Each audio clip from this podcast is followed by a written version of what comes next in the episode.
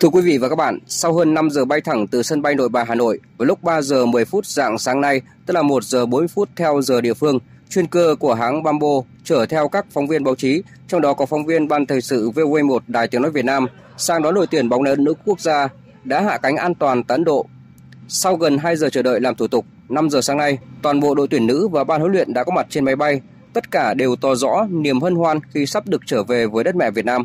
Chúng tôi đã có cuộc phỏng vấn nhanh huấn luyện viên trưởng Mai Đức Trung. À, vâng, xin uh, chào ông Mai Đức Trung ạ. Vâng, xin uh, kính chào quý vị thính giả của Đài Tiếng Nói Việt Nam. Vâng, xin ông chia sẻ một vài cảm xúc khi mà hôm nay ông cùng với đội tuyển sẽ trở về Việt Nam sau thành công tại vòng loại World Cup. Vâng, uh, phải nói là chúng tôi cũng rất là vui mừng và phấn khởi khi mà đã đạt được cái thành tích uh, rất là lớn lao này ờ, mang về vinh quang cho Tổ quốc Việt Nam uh, và lại chúng tôi lại được đi chuyến bay chuyên cơ Bamboo Airlines này này trở về Việt Nam.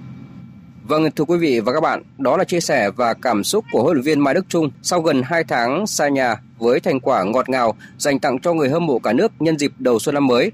Đó là tấm vé tham dự vòng chung kết World Cup bóng đá nữ được tổ chức tại Australia và New Zealand vào năm 2023.